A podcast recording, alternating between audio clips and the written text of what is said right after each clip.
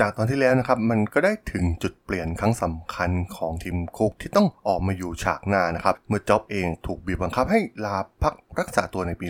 2009 ซึ่งทำให้คุกเนี่ยก็ต้องแสดงศักยภาพที่ตัวเขาเองเนี่ยให้โลกได้รู้ออกมา และสถานการณ์ในตอนนั้นจ็อบเองเนี่ยก็ไว้วางใจคุกถึงระดับสูงสุดแล้วนะครับ เรียกได้ว่ามันใกล้ยุคเปลี่ยนผ่านของ Apple กันแล้วนะครับ ตัวจ็อบส์เองเนี่ยก็เริ่มมีปัญหาทางด้านสุขภาพ ส่วนคุกก็ได้เรียนรู้ในแทบทุกอย่าง ที่ Apple ทำในฐานะ COO มาอย่างยาวนานนะครับ แล้วจะเกิดอะไรขึ้นต่อกับเรื่องราวของชายที่ชื่อทิมคุกกับ Apple ที่กำลังก้าวขึ้นมาเป็นมหาอำนาจทางด้านเทคโนโลยีของโลกในตอนนั้น ไปรับฟังกันได้เลยครับผม You are listening to Geek Forever podcast. Open your world with technology.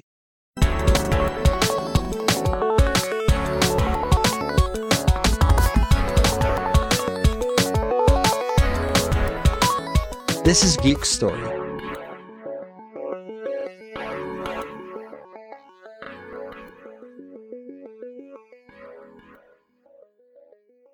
สวัสดีครับ ผมดนทราดนจากดนบล็อกนะครับ และนี่คือรายการ Geek Story นะครับ รายการที่มาเล่าประวัตินักธุรกิจนักเทคโนโลยีที่น่าสนใจนะครับสำหรับใน EP นี้ก็มาว่ากันต่อในเรื่องของประวัติของทีมคุกนะครับวันแรกของคุกนะครับในฐานะ CEO ของ Apple คือวันพุธที่ 24 สิงหาคมปี 2011 ในขณะนั้นเนี่ยไม่มีใครได้ทันสังเกตว่าความเปลี่ยนแปลงครั้งใหญ่กำลังจะเกิดขึ้นกับ Apple นะครับ ภายในใจของคุกเนี่ยต้องการนำพา Apple ออกจากการอยู่ภายใต้ร่มเงาของสตีฟจ็อบมานานกว่า 2 ทศวรรษเสียที ถึงแม้ว่าตัวคุกเองนั้นจะเป็นผู้เชี่ยวชาญในการบริหาร Apple มาบ้างแล้ว ในฐานะ CEO ชั่วคราว รวมถึงการรับตำแหน่งเบอร์ 2 ของ Apple ในฐานะ COO มาอย่างยาวนานก็ตามทีนะครับ แต่ก็ต้องยอมรับความจริงที่ว่าตัวเขาเองนั้นก็ไม่ได้มีประสบการณ์อะไรมากนะ เมื่อต้องมารับบทหนักที่ต้องแบกรับภาระทุกอย่างที่จ็อบส์ได้สร้าง Apple ไว้อย่างยิ่งใหญ่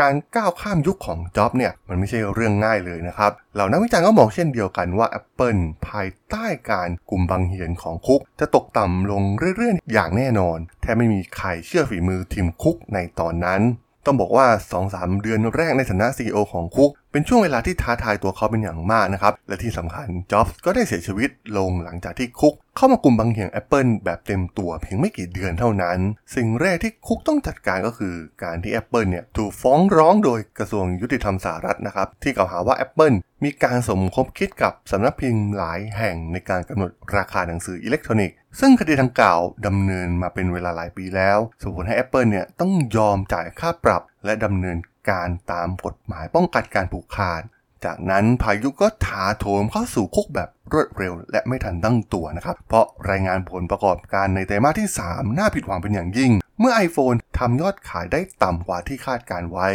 นักวิเคราะห์คาดว่า iPhone เนี่ยจะขายได้ 28.9 ล้านเครื่อง แต่สามารถทำยอดขายจริงได้เพียงแค่ 26 ล้านเครื่องทำให้หุ้นของ Apple เนี่ยดิ่งลงอย่างรวดเร็ว ยอดขายของ iPhone ที่น่าผิดหวังเนี่ยอาจเป็นเพราะการแข่งขันที่ดุเดือดจากฝั่ง Android นะครับ เมื่อซัมซุงเริ่มกลายมาเป็นภัยคุกคามอย่างรวดเร็ว ซึ่งซัมซุงสามารถเอาชนะ Apple ได้ในหลาย ๆ ประเทศ โดยเฉพาะบ้านเกิดซัมซุงอย่างเกาหลีใต้ที่ Apple เนี่ยแพ้อย่างรับคาบ นั่นเป็นเหตุให้คุกต้องใช้ไม้แข่งครั้งแรกนะครับ โดยการปลดผู้นำในการดูแลตลาดเกาหลีใต้ของ Apple อย่างโดมินิเกโอแบบทันที เนื่องจากยอดขายที่ซบเซาเป็นอย่างมากของ Apple หลังจากที่โอได้มารับหน้าที่เพียงแค่ 7 เดือนเท่านั้น ภายในปี 2012 คุกยังได้ทำการไล่ผู้บริหารระดับสูงอีก 2 รายนะครับ หนึ่งในนั้นคือจอห์นบรเวตนะครับ ที่เพิ่งเข้ามารับตำแหน่งรองประธานอาวุโสของ Apple Store ในช่วงต้นปี 2012 ที่ผ่านมาเท่านั้น ซึ่งต้องบอกว่าบรเวตนั้นมาพร้อมกับโปรไฟล์ที่สวยหรู เขาย้ายมาจาก Dixon Retail นะครับ หนึ่งในร้านค้าปลีกที่ใหญ่ที่สุดในยุโรปที่มีพนักงานกว่า 40,000 คนบรเวตเองเนี่ยจบปริญญาตรีจากมหาวิทยาลัยเคมบริดจ์นะครับ และปริญญาโทด้านการบริหารธุรกิจจาก Wharton School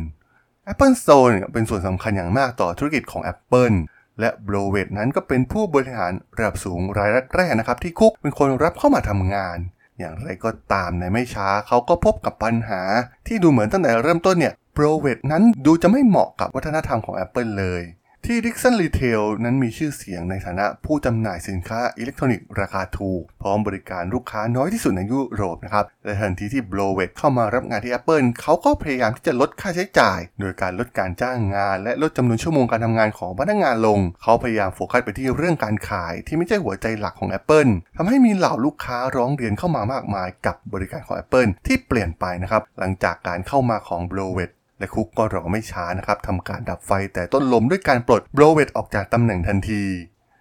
คนที่ 2 ที่ Cook ทำการจัดการอย่างเร่งด่วนก็คือ Scott Forstall นะครับผู้บริหารอีกคนที่มีความทะเยอทะยานสูง และมีสายสัมพันธ์ที่ดีมากๆกับ Steve Jobs เขามักได้รับการสนับสนุนจากจ็อบในการขับเคลื่อนความสามารถของเขาอยู่ตลอดนะครับเมื่อสมัยที่จ็อบเนี่ยยังมีชีวิตอยู่แต่เมื่อจ็อบได้เสียชีวิตลงก็ไม่มีใครปกป้องเขาได้อีกต่อไป ลงานสุดท้ายที่ f o r s t o r ฝากไว้ก็คือ Siri ผู้ช่วย AI ของ Apple ที่ปล่อยออกมาพร้อมกับ iPhone 4S และเขาก็เป็นผู้บริหารระดับสูงรายที่ 2 ที่ถูกคุกจัดการ เนื่องจากปัญหาของ Apple Map นะครับ ที่เปิดตัวมาพร้อมกับปัญหาที่มากมาย การนำทางที่ผิดพลาด และแทบจะสู้กับบริการของ Google Map ไม่ได้เลย ซึ่งเบื้องหลังเหตุการณ์นี้มีรายงานว่า f o r s t o r นั้นปฏิเสธคำสั่งโดยตรงจากคุกนะครับ เพื่อให้ขอโทษต่อสาธารณชนเรื่องปัญหาของ Apple Map ซึ่งถือว่าเป็นการท้าทายอำนาจของคุกโดยตรง ซึ่งทำให้คุกต้องตัดสินใจอย่างเด็ดขาดในการไล่ฟอร์สตอลล์ออกจาก Apple คุกได้ทำการจัดทีมผู้บริหารใหม่นะครับ ให้ทำงานร่วมกัน มีความซื่อสัตย์และตรงไปตรงมา และต้องพร้อมยอมรับผิดเมื่อทำอะไรที่ผิดพลาด และกล้าหาญที่จะเปลี่ยนแปลง คุกต้องการให้ Apple เนี่ยปลอดจากการเมืองเป็นบริษัทที่คล่องตัว และเคลื่อนไหวได้อย่างรวดเร็ว การเปลี่ยนแปลงที่สำคัญอีกอย่างของคุกก็คือ การปฏิวัติในเรื่องของห่วงโซ่อุปทานทั้งหมดของ Apple เขาต้องการปรับปรุงสภาพการทำงานของเหล่าแรงงานที่ผลิตสินค้ากับ Apple โดยเฉพาะที่ Foxconn ที่เป็นฐานการผลิตใหญ่ของ Apple คุกได้ว่าจ้างสมาคมแรงงานยุติธรรมหรือ FLA นะครับ เพื่อให้ช่วยตรวจสอบสวัสดิภาพของพนักงานของ Foxconn ในเมืองเซินเจิ้นและเฉิงตูในประเทศจีน คุกพยายามทำทุกวิถีทางที่จะรับประกันสภาพแวดล้อมการทำงานที่ปลอดภัย และจ่ายเงินค่าแรงที่เป็นธรรม ซึ่งเขาเคยแข็งกร้าวขณะที่เคยบอกว่าซัพพลายเออร์รายใดที่ไม่ได้ดูแลพนักงานของพวกเขาเนี่ยจะถูกยกเลิกสัญญาทันทีปีแรกของคุกในตำแหน่ง CEO เนี่ยอาจจะไม่สวยหรูนักนะครับ กับการเปิดตัวผลิตภัณฑ์ที่น่าผิดหวัง และดูเหมือนว่ายอดขายจะต่ำลง แต่ที่หลาย ๆ ฝ่ายต่างชื่นชม น่าจะเป็นเรื่องการตอบสนองของเขาต่อ Foxconn ในเรื่องสวัสดิภาพแรงงานในห่วงโซ่อุปทานของ Apple รวมถึงสิ่งสำคัญอีกอย่างหนึ่งก็คือเรื่องเกี่ยวกับข้อมูลนะครับ ที่เป็นการปรับนโยบายการรักษาความเป็นส่วนตัวของข้อมูลของเราผู้ใช้งานผลิตภัณฑ์ของ Apple นั่นเองเมื่อถึงช่วงปลายปี 2012 ผลิตภัณฑ์ใหม่อย่าง iPhone 5 ที่ออกตลาดในเดือนกันยายน ก็ได้ทำให้ความกังวลเกี่ยวกับเรื่องผลิตภัณฑ์ของ Apple เนี่ย ผ่อนคลายลงไปจากเหล่านักวิจารณ์เนื่องจาก iPhone รุ่นแรกหลังจากยุคของ Steve Jobs ได้รับการตอบรับที่ดีเยี่ยม เพียงแค่ 24 ชั่วโมงแรก iPhone 5 สามารถทำยอดขายได้มากกว่า 2 ล้านเครื่องนะครับ และมีจำนวนการพรีออเดอร์มากกว่า 2 เท่า จากสถิติก่อนหน้าเมื่อเทียบกับ iPhone 4S และเมื่อถึงสุดสัปดาห์แรกก็สามารถทำยอดขายได้กว่า 5 ล้านเครื่อง ซึ่งเป็นการไต่ระดับสูงขึ้นของยอดขาย iPhone ผลิตภัณฑ์หลักของ Apple เป็นครั้งแรกในยุคของทิมคุก คู่พิสูจน์ให้โลกเห็นว่าเขาสามารถนำพา Apple ต่อไปข้างหน้าได้นะครับและทำการรักษามรดกของจ็อบให้คงอยู่ Apple ไม่ได้ล้มเหลว หลังจากการเสียชีวิตของจ็อบตามที่หลายคนคิดและที่สำคัญคุกได้นำพาบริษัทไปสู่จุดสูงสุดใหม่ที่ทำให้โลกต้องจารึก ชายที่ชื่อทิมคุกเป็นครั้งแรก เมื่อเขาได้รับการยกย่องให้ติดหนึ่งในร้อยรายชื่อ ผู้มีอิทธิพลมากที่สุดในโลกของนิตยสารไทม์และทุกอย่างมันก็เริ่มเข้าที่เข้าทางนะครับ เมื่อหุ้นของ Apple พุ่งแตะระดับสูงสุดเป็นประวัติการที่ 413 เหรียญส่งผลให้มูลค่าบริษัทเพิ่มขึ้นเป็น 390,000 ล้านเหรียญสหรัฐนะครับ ก่อนที่จะทะยานต่อเนื่องอย่างชุดไม่อยู่ จนมูลค่าหุ้นของ Apple พุ่งไปแตะที่ 447.61 เหรียญสหรัฐ และมันได้ทำให้ Apple ก้าวแซงหน้า Exxon Mobil ขึ้นเป็นบริษัทที่มีมูลค่าสูงที่สุดในโลกได้สำเร็จ มันเป็นจุดเริ่มต้นของยุคใหม่ของ Apple อย่างแท้จริง ภายใต้การนำของคุก และที่สำคัญมันยังไม่หยุดเพียงเท่านั้นนะครับ คุกจะนำพา Apple บททำลายทุกสถิติของ Apple ที่เคยมีมา ต้องบอกว่า Apple ในยุคของทีมคุกผ่านปี 2012 ไปได้อย่างยิ่งใหญ่ เพียงแค่เริ่มปี 2013 มีรายงานผลกำไรสูงสุดเป็นประวัติการของบริษัทที่ 13.06 พันล้านเหรียญสหรัฐนะครับ โดยมียอดขาย iPhone และ iPad ที่แข็งแกร่ง แต่หุ้นของ Apple ลดลง 12%เนื่องจากนักลงทุนเริ่มระมัดระวังในการแข่งขันกับ Android และกังวลในเรื่องแนวโน้มของบริษัทในอนาคตอยู่ คุกได้เตรียมแผนสำหรับแนวรบใหม่นะครับ โดยมุ่งเน้นไปที่ตลาดประเทศจีน ซึ่งเป็นหนึ่งในตลาดสมาร์ทโฟนที่เติบโตรวดเร็วที่สุดในโลก ภายใต้การนำของเขานะครับ Apple ลงทุนอย่างมากในประเทศจีนทำการเปิดร้านค้าออนไลน์ใหม่ที่มีความโดดเด่น มีการทำข้อตกลงกับสายการบินจีน และเปิดร้านค้าปลีก Apple Store เพิ่มเติมในประเทศจีนซึ่งในตอนนั้น Apple มีร้านค้า Apple Store เพียงแค่ 2 ร้านเท่านั้นที่ปักกิ่งและเซี่ยงไฮ้ ต้องบอกว่าคุกนั้นโฟกัสตลาดจีนเป็นหลักนะครับ ในแผนการของบริษัทนับตั้งแต่เขาได้เข้ามาตำลงตำแหน่ง CEO ต่อจากจ็อบส์และดีลที่สำคัญที่สุดที่คุกสามารถทำได้สำเร็จก็คือ การเซ็นสัญญากับบริษัทเครือข่ายมือถือที่ใหญ่ที่สุดในประเทศจีนอย่าง China Mobile ที่มีฐานลูกค้ากว่า 700 ล้านรายนะครับ ซึ่งสามารถทำข้อตกลงได้ในเดือนธันวาคมปี 2013 และหลังจากนั้น 1 เดือน ทาง China Mobile ก็เริ่มขาย iPhone 5s และ iPhone 5c ซึ่งถือเป็นช่องทางการตลาดที่ใหญ่มหึมาของ Apple ที่มีการเพิ่มเข้ามานะครับซึ่งต้องบอกว่าแต่เดิมนั้นตลาดในประเทศจีนเนี่ยสามารถทำรายได้เพียงแค่ 2%เท่านั้นให้กับ Apple ในยุคก่อนหน้านี้ ซึ่งหลังจากการก้าวเข้ามารับตำแหน่ง CEO ของคุกนั้น เขาสามารถทำให้ Apple สร้างยอดขายในประเทศจีนได้กว่า 20,000 ล้านเหรียญนนะครับ ซึ่งเติบโตเกินกว่า 600% และทำรายรับรวมมากกว่า 12%ของ Apple จากรายได้ทั้งหมด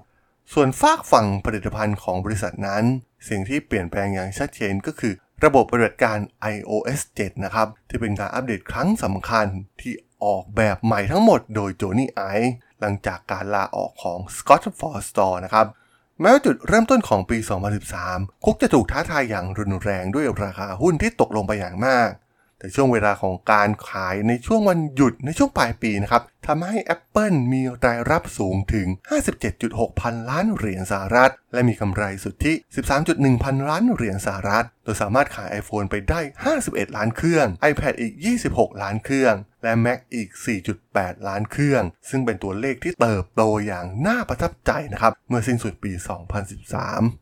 เมื่อเข้าสู่ปี 2014 คุกก็ได้เริ่มนำ Apple เข้าสู่ตลาดใหม่ที่ไม่มีใครคาดคิดมาก่อน การเปิดตัว iOS 8 ในงาน WWDC มีการปรับปรุงที่สำคัญของระบบปฏิบัติการมือถือของ Apple ซึ่งก็คือ HealthKit นะครับ ซึ่งถือเป็นจุดเริ่มต้นครั้งสำคัญในการนำพา Apple เข้าสู่อุตสาหกรรมการดูแลสุขภาพ ที่มีขนาดใหญ่ระดับล้านล้านดอลลาร์ ซึ่งคุกมองว่าเป็นตลาดที่มีศักยภาพสูง รวมถึงการจัดทีมบริหารใหม่ โดยการว่าจ้างผู้บริหารตำแหน่งสำคัญอย่างรองประธานอาวุโสฝ่ายค้าปลีก เพื่อมาแทนที่จอห์นโบรเวตต์นะครับ ที่ถูกขับไล่ออกไปพร้อมกับฟอร์สตอลล์ซึ่งในที่สุดคุกก็ได้คนที่เขาต้องการนะครับแองเจล่าอาร์เรนด์สนะครับ อดีต CEO ของ Burberry ได้กลายมาเป็นผู้หญิงคนแรกในทีม ผู้บริหารในยุคของทิมคุก และต้องบอกว่าเป็นการตัดสินใจที่ยอดเยี่ยมอีกครั้งนะครับของคุกในการจ้างอาร์เรนด์ส หลังจากการได้ร่วมงานกับ Apple นะครับอาร์เรนด์สเองเนี่ยได้เริ่มรวมธุรกิจค้าปลีกที่เป็นร้านค้า และประสบการณ์ดิจิตอลของลูกค้าเข้าด้วยกัน เพื่อสร้างประสบการณ์ที่ราบรื่นให้กับลูกค้ามากยิ่งขึ้น และเปิดตัวภารกิจใหม่ให้กับ Apple Store ทั่วโลก โดยการเปลี่ยนให้กลายเป็นชุมชน ที่มุ่งเน้นไปที่การสร้างคุณค่าผ่านผลิตภัณฑ์ของ Apple และให้ประสบการณ์ที่ดีขึ้นกับผู้เยี่ยมชมร้านค้าของ Apple ทั่วโลกภายใต้การดูแลร้านค้าปลีกทั่วโลกของเธอนะครับ เหล่าพนักงานจะไม่ได้รับการว่าจ้างจากประสบการณ์ในเรื่องการขายเป็นหลัก แต่เธอจะเน้นพนักงานที่มีความเอาใจใส่ และมีความเห็นอกเห็นใจลูกค้าเป็นหลัก เธอมุ่งมั่นที่จะทำให้ Apple Store นั้นสามารถเข้าถึงได้ง่ายสำหรับทุกคน และเพื่อให้บริษัทก้าวหน้าไปได้อย่างรวดเร็วที่สุดนะครับคุกก็เป็นผู้นำในการร่วมมือกับบริษัทใหม่ๆ โดยในเดือนพฤษภาคมปี 2004 Apple ได้ประกาศเข้าซื้อกิจการ Beats Music และ Beats Electronic นะครับ มูลค่ากว่า 3,000 ล้านเหรียญ เพื่อมาสร้างรากฐานสำคัญของบริการอย่าง Apple Music นั่นเอง ส่วนในตลาดองค์กรนั้น Apple ในยุคของทีมคุกได้ทำสิ่งที่น่าเหลือเชื่อ โดยการจับมือกับ IBM ที่ถือว่าเป็นคู่แข่งกันมาอย่างยาวนานนะครับแม้ภายหลัง Apple จะเน้นไปที่กลุ่มผู้บริโภคทั่วไปเป็นหลัก และไม่ได้สนใจตลาดลูกค้าในองค์กรเท่าไหร่นักก็ตาม แต่แน่นอนว่าการร่วมมือกับ IBM ที่สนใจลูกค้ากลุ่มองค์กรธุรกิจเป็นหลัก โดยเฉพาะองค์กรยักษ์ใหญ่ ระดับโลกที่เป็นลูกค้าของ IBM อยู่แล้วทั่วโลกนั้น ถือเป็นก้าวที่สำคัญของ Apple นะครับ ในการได้พันธมิตรที่เป็นผู้นำในตลาดองค์กรอย่าง IBM มาร่วมสร้างโซลูชันที่ใช้อุปกรณ์ของ Apple ในการทำงานร่วมกับองค์กรชั้นนำต่างๆ ได้อย่างมีประสิทธิภาพมากขึ้นนั่นเอง และเพียงแค่ 3 ปีหลังการจับมือกับ IBM ทำให้เหล่าองค์กรชั้นนำมีแอป iOS ขององค์กรมากกว่า 100 รายการนะครับ ที่ถูกสร้างขึ้นใน 15 อุตสาหกรรม ไม่ว่าจะเป็นธนาคาร โรงพยาบาล โรงงานการผลิต ไปจนถึงวงการการบินและอวกาศ การร่วมมือกันในครั้งนี้ถือเป็นชัยชนะครั้งยิ่งใหญ่ของคุก ในยุคของ BYOD นะครับ หรือการนำอุปกรณ์มาใช้เอง ซึ่งเหล่าพนักงานมักชอบนำอุปกรณ์ของตัวเองเนี่ยมาใช้ในที่ทำงาน แม้ว่า 20 ปีที่แล้วบริษัทอย่าง Microsoft หรือ Dell เนี่ย จะครองโลกธุรกิจด้วยการขายคอมพิวเตอร์จำนวนมากให้กับองค์กรต่างๆ แต่เมื่อมาถึงยุคของ BYOD องค์กรต่างๆ ก็ต้องมีการปรับตัวนะครับ และผู้ที่รองรับแนวโน้มของ BYOD มากที่สุดก็จะกลายเป็นผู้ชนะ และคุกกำลังสร้างให้ Apple เนี่ย เป็นผู้นำในการร่วมมือกับพันธมิตรธุรกิจขนาดใหญ่ ที่ประสบความสำเร็จ เช่นการร่วมมือกับ IBM นั่นเอง ในส่วนของผลิตภัณฑ์หลักอย่าง iPhone นั้น หลังจากประสบความสำเร็จอย่างสูงทั้งจาก iPhone 5 และ iPhone 5s นะครับ Apple ภายใต้การนำของทีมคุกได้ปล่อยผลิตภัณฑ์เรือธงตัวใหม่ ที่เป็นโทรศัพท์หน้าจอใหญ่เครื่องแรกของ Apple นั่นก็คือ iPhone 6 และ iPhone 6 Plus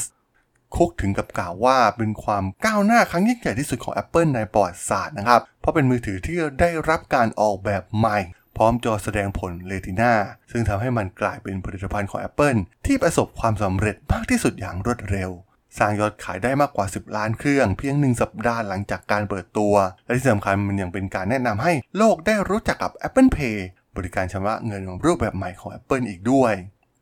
แต่ตำนานบทใหม่ของคุกที่ปราศจากร่มเงาของชายที่ชื่อสตีฟ จ็อบส์อย่างแท้จริง คงจะเป็นผลิตภัณฑ์ตัวใหม่อย่าง Apple Watch นะครับพราะเป็นผลิตภัณฑ์หลักตัวแรกที่ไม่มีข้อมูลใดๆจากสตีฟจ็อบส์เลย ซึ่งต้องบอกว่าเบื้องหลังการสร้าง Apple Watch นั้น เป็นการเริ่มระดมสมองกันคิดหลังจากการจากไปของจ็อบเพียงไม่กี่สัปดาห์นะครับ มันเป็นครั้งแรกที่คุกต้องใช้เวลาหยุดคิด เพื่อหาทางเดินของตัวเองที่ไม่มีรอยเท้าของจ็อบให้เดินตามอีกต่อไป